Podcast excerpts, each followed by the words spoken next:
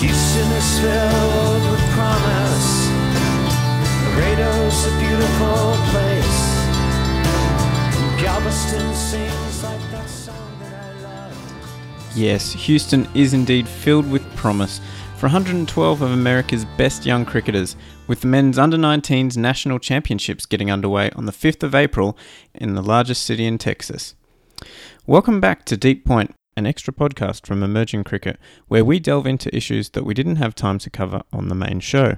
I'm Nick Skinner, but today we're hearing from our USA correspondent, Nate Hays, who had a chat with ESPN ESPN Cricinfo's Peter Della Penna and longtime US cricket observer Dave Jagernauth. So without further ado, I'll hand you over to Nate. Finally, we're going to see some meaningful national level cricket. It's been a long time coming, and it's an understatement to say that a lot has gone on in the meantime, both positive and negative. But the point of this discussion is to focus on the men's U19 national championships this week in Prairie View, Houston. Participating in this conversation is Peter Della Penna from ESPN Cricinfo and longtime USA cricket enthusiast Dave Jagernauth, and myself, Nate Hays, contributor with Emerging Cricket. We've come together to discuss the coming week of competition, and this will be kind of a high level overview of what's happening. As the week goes on, there will be more and more people included in these conversations. Amin Patel, who has had many USA 19 hopefuls as guests on his podcast, was supposed to join tonight but got roped into umpiring a late Triangle Cricket League game.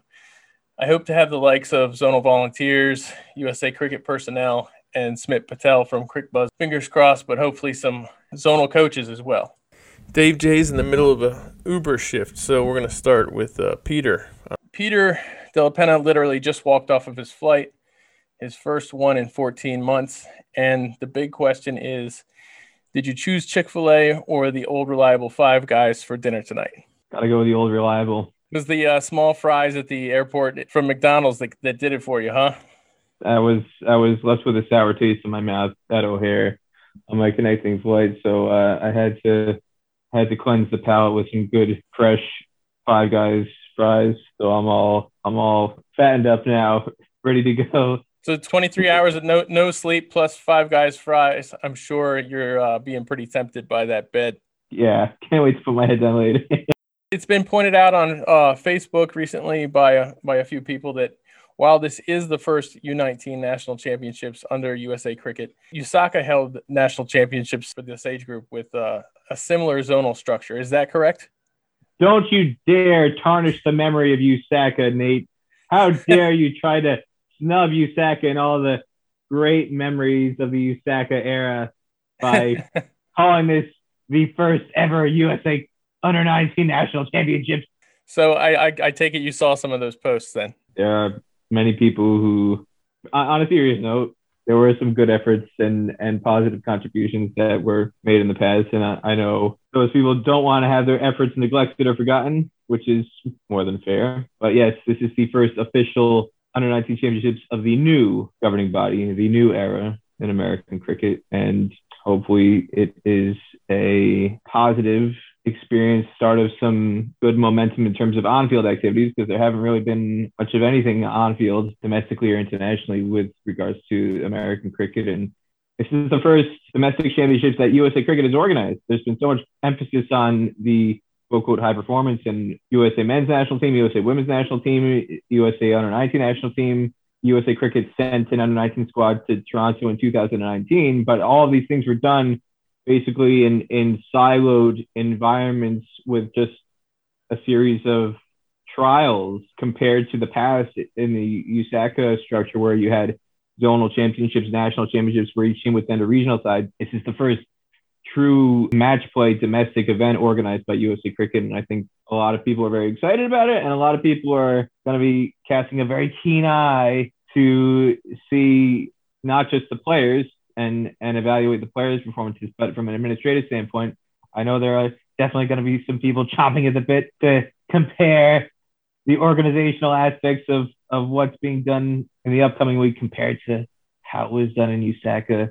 And is it better? Is it worse? Is it more the same? Has anything truly changed? So there'll be, there'll be many things that people will be paying attention to this week, I'm sure. Yeah, yeah, I I, uh, I think it's going to be a really interesting week. I think with, with the lack of any real significant games over the last 13 plus months, almost 14 months now. I think that it's going to bring extra scrutiny, uh, perhaps. It, it has that potential at least. And I, am really looking forward to it. I, I, know I know a lot of people are, are watching this with a lot of anticipation. So they've placed the tournament over Easter. Uh, and, you know, obviously that's one of the bigger holidays here in the U.S. Uh, and of course, there's a lot of challenges to be culturally inclusive with Ramadan coming up, limiting scheduling. And uh, a lot of kids are off this week. So I'm sure that has probably the most to do it. Uh, I know you and I grew up playing sports uh, in the USA and grew up always with a baseball tournament or something on this kind of weekend. But in my case, it was always optional. It was like a special invitational tournament that literally meant nothing for your regular team except for the chance to get a trophy. And so oftentimes I would skip it because of obviously because of Easter and my family kind of valued that a little more than baseball. so, so do you think this will become like kind of a traditional thing? Is it, you think that's, that's a possibility with the, with the break in schools and whatnot? I, yeah, kind of similar to, to, what you were saying. I I stopped playing baseball competitively a bit earlier. Some of the other sports and activities I, I was involved with, ice hockey uh, was one of the things that stuck with the longest. I remember Christmas in particular being a, a, a holiday period, and there were some other things I, I did with my high school over over Christmas um, in terms of extracurricular activities that we would take an annual trip to South Carolina to Myrtle Beach. That basically we um, we would fly out on Christmas Day. And one year there was a blizzard in New Jersey. We wound up actually having to go to I think it was LaGuardia. There were I think five or six teams that were coming from Manhattan and North Jersey. It was Christ Christ the King, I think. Uh, Archbishop Molloy was on our flight, and basically we had a chartered flight. The Nike paid for a charter flight to get all the teams to South Carolina because there were so many high level basketball prospects that needed to get to South Carolina to, to be in this event, or else like he couldn't showcase all these players. Uh, one of the players, Sebastian Telfair, was at this tournament. Um, for people who remember, Sebastian Telfair was cousins with Stephon Marbury, and he was with Lincoln High School. So it was like by any means necessary, Sebastian Telfair has to get to this tournament. We cannot leave him out. Um, and I was I was with to expose myself as a as a, a big time nerd. I was there was the basketball team that went to the tournament, and there was the quiz bowl team that went to this tournament, and I was with the quiz bowl team.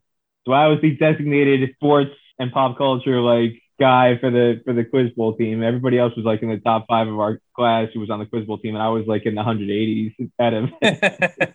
Kids, all I did was watch sports nonstop. And anyway, yeah, so so we would we would fly out on Christmas Day and we'd stay stay in Myrtle Beach all through until New Year's Eve. Kind of from an early age, you're you're raised. You know, ho- holidays are all about the family. You want to spend time with family, and then from like the time I was 16, 17, all of a sudden it was like okay not to spend Christmas with my family. it felt weird initially, but then it was kind of encouraged because you were representing your school, you were representing something bigger than, than yourself. The schools, regardless, uh, have this break catered around the Easter holidays. So this is an opportunity, kind of in a similar sense, that you could see in the future the tournaments uh, played around it when kids have a week off of school and it's not going to interfere with their academics. And and talking about the Christmas break, USACA actually did back in, I think it was 2011, they did play in an under 19 national championship in California, and that was held over Christmas break. I think it was from the 26th to the 28th or 26th to the 29th, I want to say. And one of the teams actually didn't make it out there because there was a blizzard. and I think one of the teams from the East Coast that was trying to connect to get to California, their flights were all canceled. So they had to kind of reconfigure the schedule, I remember in terms of which teams were playing what uh, out in Los Angeles at Woodley Park. That was done with good intentions, trying to, trying to schedule a national championship for the under 19 kids during a time frame when they would be off from school and it wouldn't interfere with the studies. And then the weather kind of created chaos for that. It's just a shame they, they didn't schedule their flight with blue chip basketball prospects, and then they, it might have worked out. I think I'll never forget about that. We we were basically we were the only flight that left that day. So it was basically a charter flight. The whole airport was empty. All flights were canceled. But Nike said like that flight has to leave today. So we were delayed. Uh, what I remember about that was yeah we they said no matter what that flight has to leave today because the first games were on the 26th and they were gonna push back games. We got to the airport. It was like blizzard. I, I actually had to stay over the, on Christmas Eve at my friend's house who was also on the quiz team with me and my mom was very concerned that her her car w- was not like a four wheel drive or anything. And she thought like, well, I'm not going to be able to go up and down the hill. It's going to be icy. Like in the morning, you're either stay overnight at Derek's house or you're not going to get to South Carolina. So I was very, very emotional. Like, mom, like, do you hate me that much that you don't want me to spend Christmas morning with you? Like, you're shooing me out of the house. You, you don't even want to celebrate Christmas with your son. Like, what kind of mother are you? uh, and uh, so I stayed overnight. I basically like slept in on purpose at Derek's house because it just it just felt so awkward being at somebody else's house, at somebody else's family's house on Christmas morning. So I kind of like pretended to be asleep just so I didn't in- interfere with or disrupt their own personal family like Christmas morning. and then and then they're like, Peter, come on, we got something for you. Like you don't have to hide. And they, they actually were quite nice. They they went and got me like a sweater from the Gap so I could have something to open on Christmas morning. But then we went out to the airport. We got to uh, LaGuardia, I think at 11 a.m. or noon, and we didn't leave until I think 11 o'clock at night because there was snow in the blizzard. The snow just kept on coming in, and it was a matter of we don't care how long that flight is delayed. Nike's going to cover the cost, and one way or another, you're getting out of South Carolina. So all flights were canceled. We sat in the airport, I think, for 10 hours that day, and then finally they told us, all right, you can start boarding. And then the other thing I was really kind of kind of getting very antsy and nervous about was they probably spent a good hour de-icing the wings. Oh. And they're just de-icing the wings, de-icing the wings, spraying the de-icer down. I thought, oh god, like they're so desperate to get this flight in the air. Like they're not going to de-ice the plane properly, and we're just going to fall out of the sky. It could have just oh. been a terrible scandal. You you go you just missed out. Just because, just because Sebastian Telfair needs to play doesn't matter. Unreal. It's too dangerous to fly unless you unless you have to get a basketball player someplace. but we got we got there in the end. Crisis averted. Yeah, I, I think I, I think I would have just gone home. so so some of the some of the interesting storylines uh, surrounding the Nationals, um, the the Colts concept, the the the the team is zone independent. So it's got players from all zones or even no zones in some cases. Four members of the Colts were on minor league exhibition rosters. Three of those players attended the Major League Elite Youth Camp. One other player also attended the Major League Elite Youth Camp. So there are some notable names in, in that regard. Another notable name, uh, Slade Van Staden. Uh, one, he's a one time South African U19 hopeful. He's been named as the captain of the Colts. Peter, I, we've seen a bit of a reaction to him leaving South Africa on Twitter that's kind of been a bit of a surprise. What do you what do you make of that? What I found kind of comical is that without being crude to some other players who have represented USA, there is kind of a stigma that when players are, are coming from overseas who are dual citizens or qualifying on residency or, or what have you, the stigma has been players who come to play for USA from overseas, born and brought up somewhere else, and they qualify another way. The stigma is, oh, these guys are second-rate players, and um, they're only coming to play for USA because they they failed in their home country. And the reaction for Slade Van Staden is basically like, please don't leave us. Please stay in South Africa. What, what are you what are you doing? Why is why is this guy leaving? No, no, this guy is like gonna be a future like Protea great. Oh my god, what what the hell is going on? Like South Africa, uh, cricket South Africa is really screwed up if they let uh, Slade Van Staden leave and go to the USA. And it's like, oh, people instead of instead of being ambivalent about a player leaving or or like good riddance, it's no, no, please come back. No, where are you going? Don't leave us. So that hints at the fact that this guy's a blue chip prospect. If you look at his stats, for the people who aren't familiar with him and, and his his reputation, this guy has scored a mountain of runs in South Africa schools cricket. The the school that he has uh, attended, Hilton or something? I want to say yeah, uh, Hilton sounds right. It, it's it's a school that has produced uh, players for South Africa. I think the most recent one is Lungi Ngidi. I think is is gone there. It's got a solid reputation for producing South African players, and this guy has scored at least eight or nine centuries in the last two years at this high level uh, school team in the schools competition out in and around Durban. Again, in American cricket and junior cricket, people get excited about half centuries. It's like, oh, this guy scored like eight fifties. Ooh, that's like special. And it, oh, he scored one century. Like, oh wow, and he's really good. There's a different standard over there.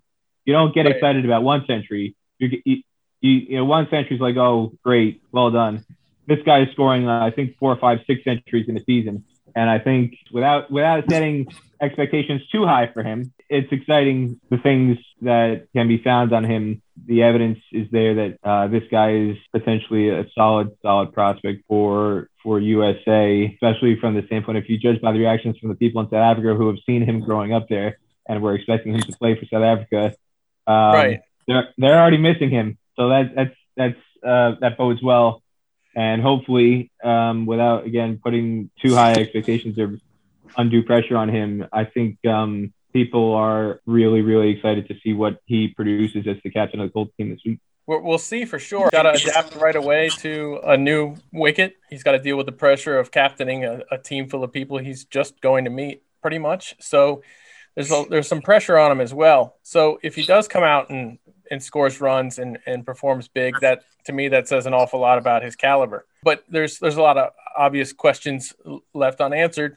And amongst those, uh, he seems to be a, a passionate cricket player. I mean, you kind of have to be to, to score those heaps of runs, like you said. You got to really l- live and breathe it. I'm sure he's aware of the history of, of his country in South Africa, and if he is, if he does become a great player, another question is how how long will he stick around if he stays here? So let's let's see. All those things are are, are yet to be answered. We'll definitely be be watching that. Another interesting thing I noticed is Arnav Iyer on the Colts. He was on a mi- minor league team. He he was in the major league camp in the first group, which was the stronger group, but he's on the Colts team. He's not on either of the West teams.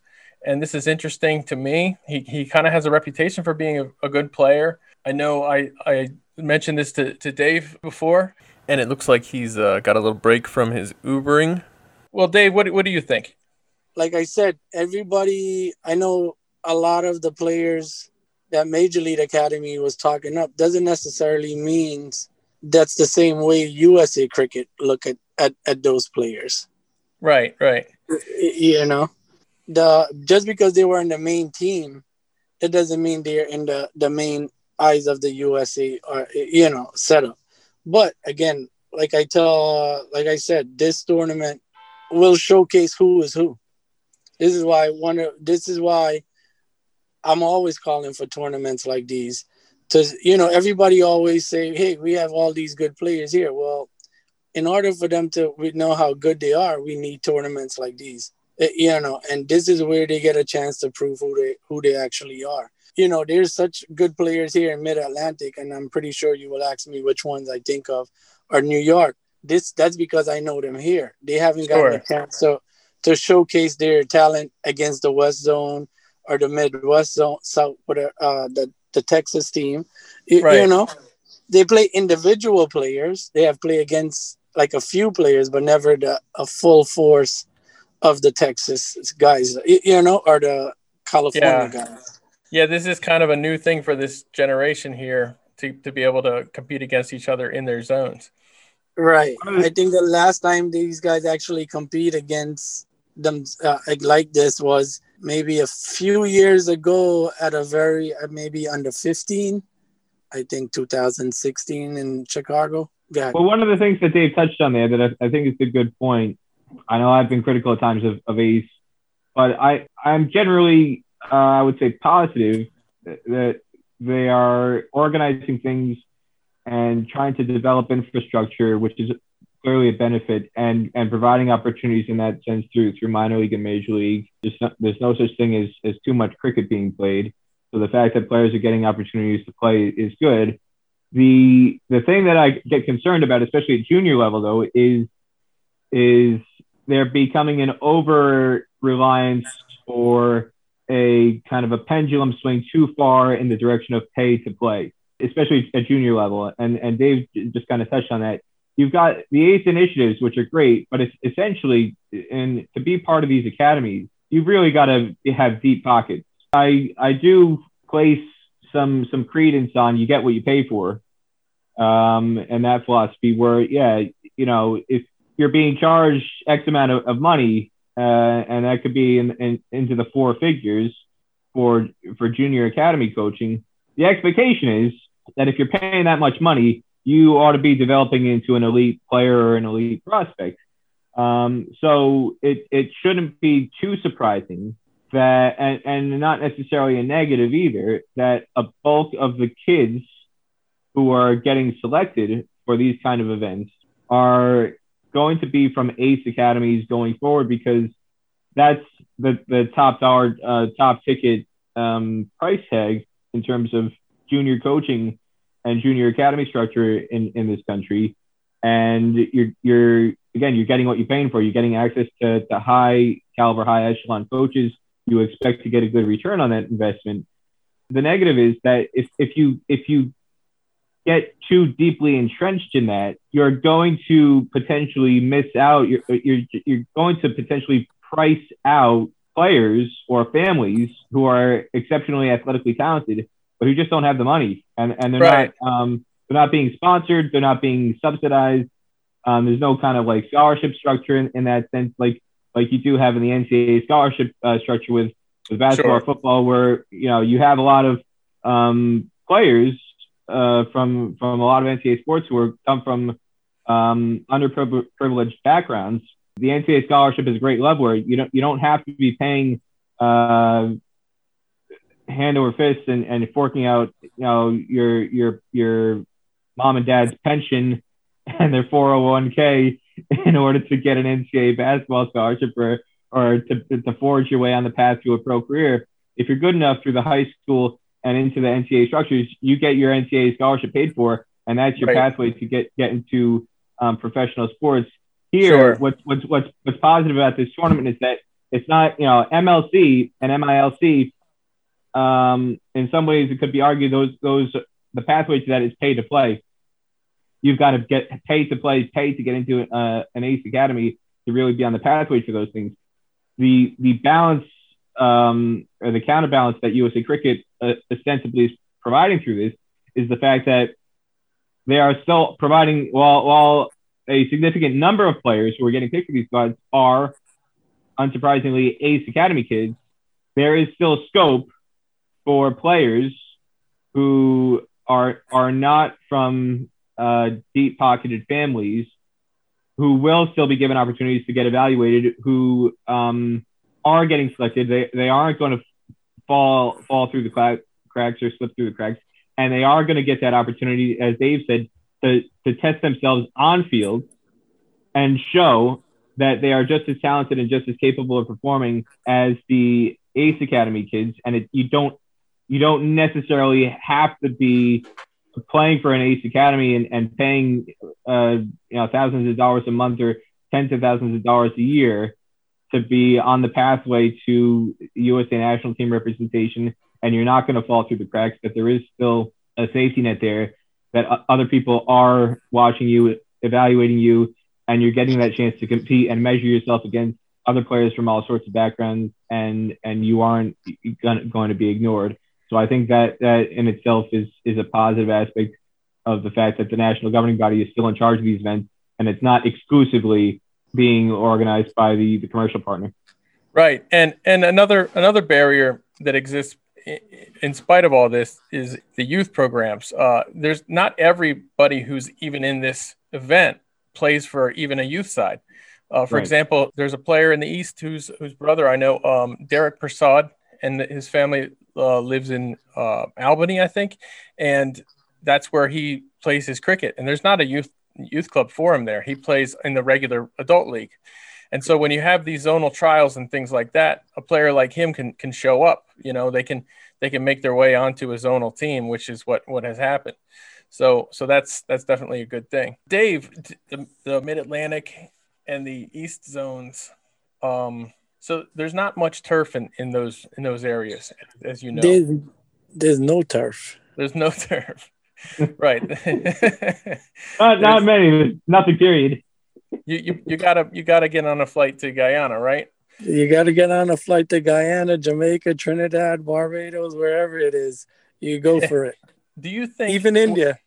Oh, We, we we trying to go to New Zealand and Australia soon. I, I- Oh, Some of the boys have actually went to England.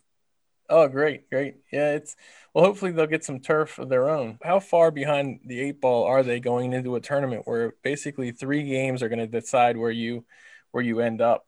I, don't know. I've been around Mid Atlantic guys for so long. I, I will put Mid Atlantic at the top to win this.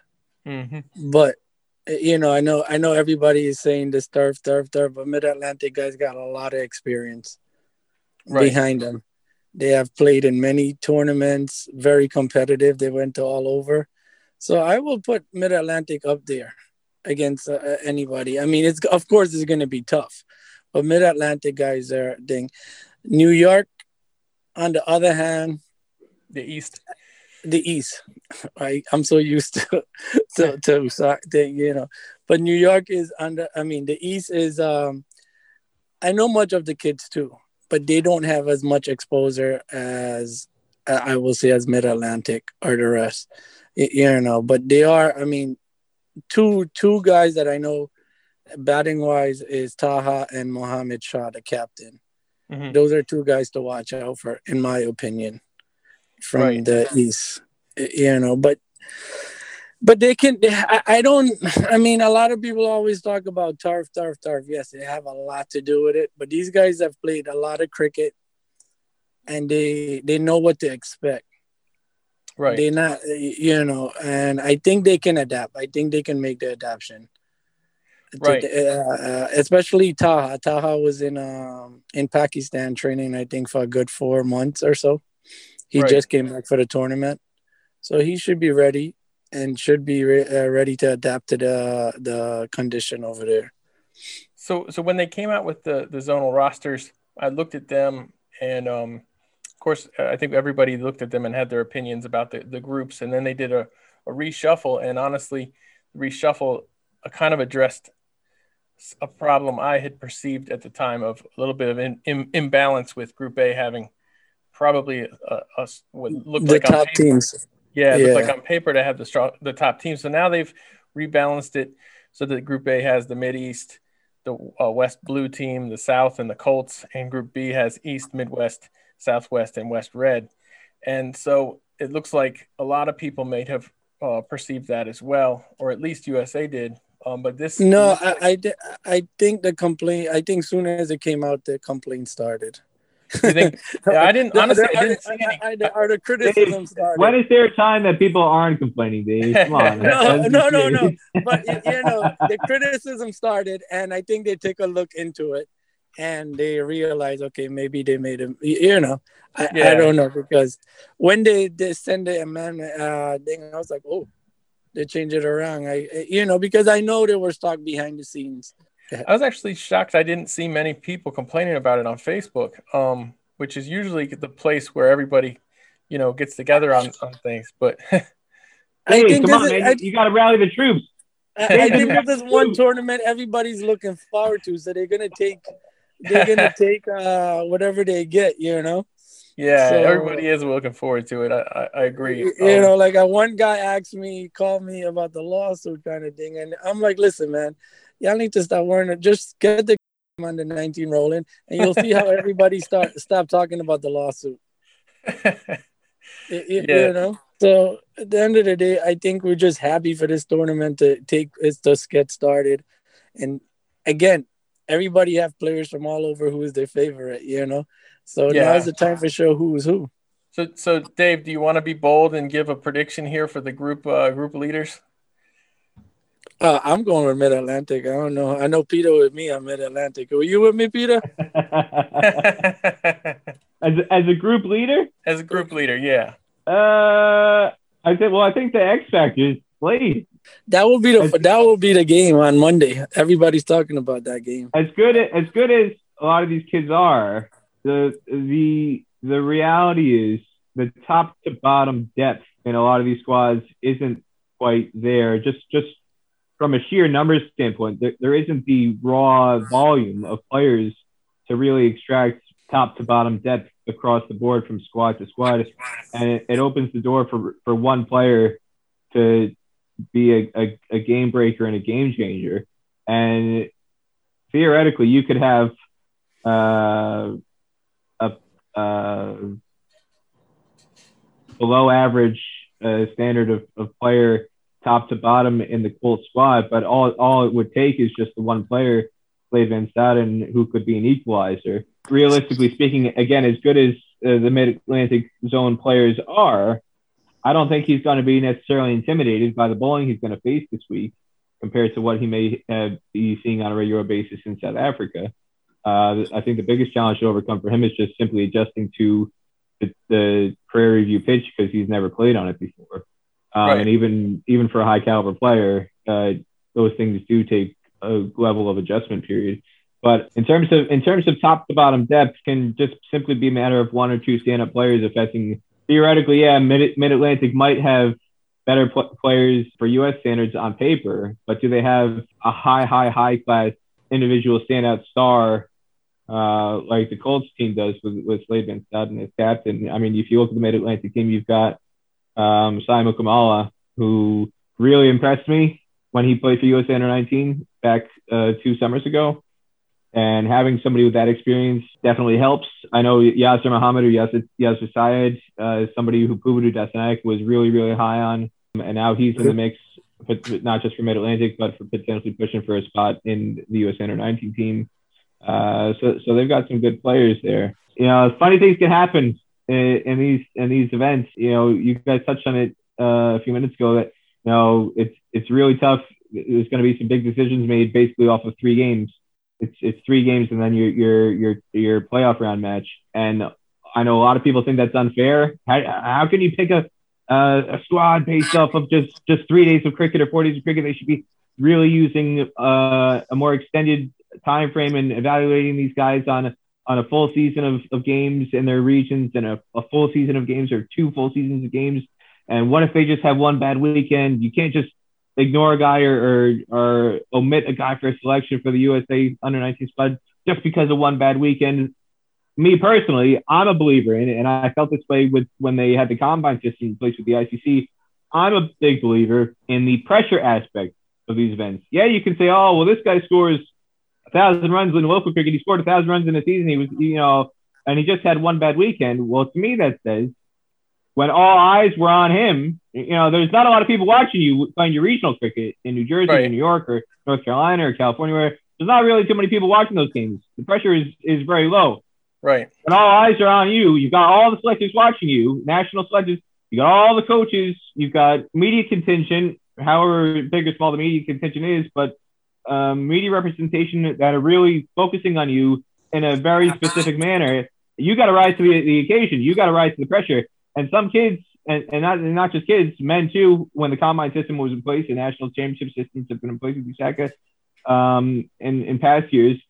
When when that pressure is on on those three days, and you've got three chances and three matches to perform, and it all comes down to those three matches, you can't fall on the excuse of oh he just had one bad weekend. Oh, it's not fair. He's Right. he's a consistent run score for three or four years. Well, this is when the pressure was on. This is when it mattered. This is when you have to score. And some people just don't have that mental strength in those situations. And to me, that's the biggest test. that Sure. through an event like this. Not necessarily, agree, too. oh, this guy's technique is so good and this guy's technique is great. You should see his technique all year long. He's got the best technique. Technique doesn't mean anything if you don't have the me- mental um, strength and the mental mental game to go with it. And that's what I look for. The John And- McEnroe and, mindset. And, and that's one of the reason, and that's one of the reason we haven't been able to compete with Canada. Talent wise, on talent and skills wise, I think we were right up there, probably even better. But we didn't have the mental capacity to compete with them. Peter, I think you was there that that one year. Uh, I went up there to watch the game, and it was more of a mental thing than skills. That we lost that game against Canada when uh two years, not the last qualifier, but the one 2017, yeah, where Yeah. they played it at the, the skating and curling club. Yeah, I, I would Yeah. agree with that. I would wholeheartedly agree with that. That, that, that yeah, the, the, the difference in talent, there is no difference. The USA kids are just as talented as the Canada kids uh, at that age level, and uh, there's there's no real great talent disparity. Uh, the two key things in my mind have always been the Canadian kids are playing more, much more consistently on turf compared to the U.S. kids on a on a regular basis. And yeah, the, the mental standpoint, they're, because they're playing a, a consistently higher standard of of league cricket. That, that Toronto District and Cricket Association, it, I think, is a much higher standard league, much more intense league than a lot of the players in the U.S. play on a regular basis. Um, you've got the quality of the facility playing on, on turf wickets regularly that the Canada kids do a lot more than the U.S. kids. Hopefully, that's changing now with ACE developing a lot more infrastructure so that more players, both at men and, and junior level, are going to get more opportunities and women's level uh, to play on on uh, turf wickets more regularly. But also, yeah, the mental standpoint, they're challenged in higher pressure situations more regularly than the American kids do. And uh, when it comes down to a final day scenario where everything's on the line, it wasn't just 2017, Dave. It was it was that way in 2019. The Yeah, US yeah, that's what I said. unfortunately buckled under 2017 pressure. for sure, in 2019 Go- for sure. Go back, you know, 2011, 20, um, you know, 2011 in Ireland, USA had a, a, a- a place in the World Cup on the line. If, if they won, they were essentially going to clinch a spot when uh, Greg Sewdial was captain uh, out of New York, and they choked in Ireland at the qualifier in Ireland. Uh, 20, 2013, Stephen Taylor captaining that team. Again, in a in a pressure situation, the U.S. kids crumbled, and uh, you know, even though on paper you would say, well, USA had Stephen Taylor, Canada kids don't have a player capable of matching that kind of talent. The Canadian kids with Nikhil Dutta, I remember in particular in 2013, when the pressure was on, they were able to perform. And I think some people would find it shocking that USA had Stephen Taylor play in an under 19 World Cup at age 15 in 2010. And yet Stephen Taylor was part of the under 19 uh, crop in 2011 and 2013. And USA didn't qualify either time because there wasn't enough depth of talent around Stephen Taylor. And that mental strength with the talent that was existing just just wasn't there to compete with the, the Canadian Well, kids. Well, yeah, those this things need to improve. and this this this tournament gives players a chance to realize how they can perform under this type of pressure and then adapt you know learn from it because you have to learn that you're bad at it if you are bad at it before you can fix it so th- so more I- more things like this is better in my mind I I remember when I went to 2017 and watched the final in Canada, and I I tell everybody that I came back. I was like, man, you we have to work on our kids for the the next World Cup, which was 2019. Not talent wise, the mental strength. And I remember one day we when we went against the the the two, I don't want to say weaker team, but yeah, the two weaker team. Everybody was happy. I'm like, stop, don't get excited because we need our boys to be mentally strong for the Canada. And we went Yeah. into that team and right away I, I, I saw it. They they they froze. Well, well, and and and again, on and just quick on, on to build on Dave's point right there, um, on the mental strength point, I think just the mental uh, uh, approach to batting and mental stamina with batting in particular, and this is something I think that that's exciting that perhaps uh, Slade Van will bring to the table, is the fact that, like I said before, you know, when we were first talking about Slade Van Staden, kids in America, oh, I got 50, wow, yeah, I, I've done something special. Um, like the concept of scoring 100 is foreign. Like it, it's not even like uh, a target. Um, Right. And so in those in in that match that that Dave is referencing in partic- particular in 2017, Dave will remember Arsalan Khan, the Canadian captain. Like that guy was hungry for runs. That guy had knuckled down and refused to die, and he put a high price on his wicket, and he was scoring 50s and hundreds, and he wanted to bet Yeah. long, and he had this hunger, and it was like I'm not throwing my wicket away. I'm I'm I'm gonna keep batting and keep batting and keep batting. And they had other guys on the team like Akash Gill, um, was a stand-up player and, and is a rising star. And th- those kind of players, they just have this hunger and this mental development in terms of their batting, where like they don't get excited by scoring 30 or Right. get scoring 40 and oh I've done something I've scored 40. And if you look at that scorecard and, and you know again Dave was there like the top scores that USA made that day I think were in the 30s. Right. Nobody made big big scores, and that's Yeah, really never been an wrong. issue. Nobody, Well, that's never been an issue for the Canadian kids right um, compared to the U.S. kids. So if you again you look at, at Slade Van Staden, he's not somebody who's going to be satisfied with oh I scored 35 today like I'm uh, I'm Right. really feeling good about myself. If he scores 35, he's gonna he's gonna be you know Upset. hiding his face and like you know covering his his face when he goes back to his hotel room that night and and be fuming. Um, this this this is somebody who I think can rub off on some of the other players around him, whether it's in the Colts team or just other players in the opposition in these squads, and potentially uh, in USA Under 19. He can rub off on them that that um, mental approach where I'm not content scoring 40. I'm not Yeah. content scoring 45 or 50. Like I'm gonna try for 100 every day, and even if I score 80, uh, uh, if you know a lot of the a lot of the kids who come here this week will might might think like, oh, I scored 80, like uh, I'm awesome. If Sl- Slade scores 80, he's gonna be disappointed. Sure. he's gonna be fuming going It- into his next inning. It it reminds me of a conversation I had once with Alvin Kallicharran, and he he told me he really never he really didn't get good until he stopped being happy with centuries and started trying to score double centuries. And I thought, wow, that's a whole nother level. that's just uh, you know, that's that's uh in, in the stratosphere, you know. One last thing we'll talk about group B, people's choices for that, and then we'll wrap it up. Um what do you what do does anybody have a favorite pick for group B? the East, the Midwest, the Southwest, and the West Zone Red. Uh, I'm gonna go with this like this. Uh, the one that um, Rusty Theron is. Uh, That's the. West West Red. West Red. Yeah, yeah. That looks like a really good team. Yeah. Yeah, they they're the top one, and um, the other the Texas team. That's how I'm gonna identify them. Gotcha. I think most people are on that boat. Yeah, those are the top two teams for me, and the Colts and Mid Atlantic are the top two in the other one. But surprises can happen, man, because I know all these teams, and most of these players they have. Most of these teams have two or three good players that can pull off something special. The Colts, the Colts actually have a pretty decent team, man. This guy Ashrim Ali, he's a left-hand fast bowler. I heard I heard good things about him. I haven't got I haven't gotten to see him, but a lot of people say, quite a few people say he's pretty good. on paper, the the Reds, the West Zone Reds team looks stacked. Uh, specifically, uh, Sanjay Krishnamurthi. You know what he did in the minor league uh, in the during the exhibition season was named minor league MVP. He's only uh, 17, and he again formerly representing Karnataka underage group teams. Uh, it's pretty significant. Um, and talking with players on the West Coast, they've had really positive things to say about him. And then yeah, Rahul Jariwala, uh, again, former USA under 19 representative, was with the team in 2019 as a wicketkeeper. I was very impressed with him. I would say probably the two players I was most impressed with in terms of being prospects for the future, uh, long-term prospects. I, I would say were Rahul Jariwala and and Simon Kamala. Um, they both just looked very physically mature for their ages.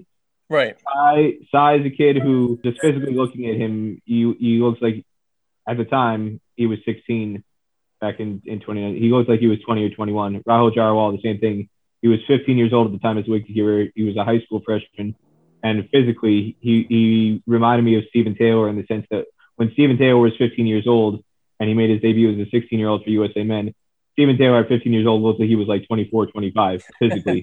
he was he was six he was six foot six foot one. Was very very muscular, very mature for his age. Um, the only way that you knew Stephen Taylor was 15 or 16 was when he opened his mouth and he you heard him talking and he talked like a teenager. uh, and then you realized he was quite young. But just looking at him physically, you, you would think, man, he's a man. He's a grown man.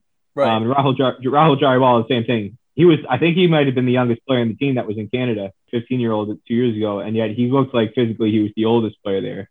He was just so physically imposing as a 15 year old. And so, um, you know, you have players like that on paper and the experience factor that those guys have, and a, a lot of the um, training that those guys are getting out of the Ace Academy in, in Bay Area, San Francisco Bay Area. But Southwest, I, I actually think Southwest would, uh, I have them as the favorite in that group, just simply by virtue of the fact that um, not only do they have uh, three players coming back who are USA under 19 representatives in Ali Sheikh, Abiram Bali Samagari, and Raymond Dar. Um, it's simply the fact that it's just their home field. You got to put Right. a lot of stock into that. I put a lot of stock into it anyway. The Right. fact that um, a lot of these guys have a hell of a lot more experience playing on these Prairie View wickets than anybody else in the country does. right. Um, not, not a lot of people have had access or exposure to this Prairie View facility. It's only been really up and running for the last year and a half, two years maybe. Mhm. And these guys have a very significant edge in the in the um because of the Uh, home uh, team. Yeah, they're, the, they're the home team. They, Yeah. they, they, they've just got the exposure to the facility itself and the conditions. So in a, in a tournament, a short form tournament, where a team, say for example, like New York, players from New York may not have, uh, they may have turf experience on overseas tours, but they may not have ever played in Prairie View before. That's a, that's a stiff challenge to overcome in, in three days. And I put a lot of stock into that in in favoring Southwest over any other team in this tournament for that reason. Yeah, I think that's a, that's a good safe bet. Um, my my own opinions are I think I think the South is gonna is gonna do pretty well. Obviously, a, a little bit of a homer pick there, um, but A little, a I little. I wouldn't be surprised to see I wouldn't be surprised to see them do very well with the with the the players they have who have uh, some some good turf uh, experience. Also, they've got two of probably the best leggies on the team, uh, Adam Khan and uh, Adi Gupta, and I think those two young leggies are are are gonna gonna push for the for uh, the U19 team, and they're both on the same team. So so we'll see. They they have turf experience. They've got uh, some good players. They're up against some some very good teams, um, but I wouldn't count them out. And it, as far as Group B, I gotta agree with Peter in a tournament where three games make make your you know make your tournament that the Southwest ha- has to have a little bit of an edge there. But the West Southwest is actually pretty good though, man. I'm looking at this list again. They are they are pretty good. Yeah, they're a great, they're a good team, and and the West West Reds are a very good team too. They've got a lot of turf experience on their own. Of course, it's it's it's a different it's a different wicket altogether, but still. So those two teams to me look like the strongest. I think it's going to be a great experience for the Midwest uh, team, the East team, for for all the teams. I think it'll be great. Uh, I know, um, you know, Midwest seems to be like a a rising uh, zone the way I see it. So so yeah, I'm really really excited to see how things go, and hopefully there'll be some surprises. But guys, I, I want to wrap it up. I really appreciate you talking with me, and I'm hopefully we can talk again uh, later in the week as the tournament goes on and kind of reflect on things. Monday it is, brothers. Perfect timing, Nate, because the Gonzaga UCLA game is about to go into overtime for a Oh. the national championship. Monday Priority. it is. I cannot wait for Monday. Monday will be the big two, the, one of the biggest games. yeah, it's going to be great. It's going to be there'll be three games Monday. It's going to be tough on Tuesday. There will be two teams that are two games into their tournament, two thirds of the way through. So that's going to be quite quite a thing. Um, so we'll know a lot right away. What by Wednesday there'll be a totally different picture. Anybody doing a prediction of who the starting eleven is with Colts and Mid Atlantic? that's some deep stuff. I think uh, it's too late in Peter's day for that. If you Yeah, guys, if you can do that, if, if you get that, Dave, then I tell you what, you can pick my Mega Millions numbers for me in the hundred I'm gonna do. I'm gonna do it tomorrow. I'm gonna do it tomorrow. All right, do it. Put it up on Facebook. I want to see it. of course, I'll do it tomorrow because those that's the game I'm looking at tomorrow uh, uh, on Monday. Game I'm looking at Monday is Baylor versus UCLA or Gonzaga. Whoever wins this second semifinal here. All right. I don't even know what you're talking about, man. All I'm focusing on is this U19. Too bad I'm on, I'm on Patel's not on the call. This would go another 30 minutes. Well, that wraps up our deep point for today. And on behalf of the team at Emerging Cricket, thanks for tuning in. And remember that you can subscribe in your favorite audio content apps for regular podcasts, keeping you up to date on news around the emerging cricket world. And of course, you can follow us on Facebook, Instagram, and Twitter for loads of great written and visual content. Bye for now. So farewell, my darling. Perhaps we'll meet again on some sin-infested street corner in Houston, Texas.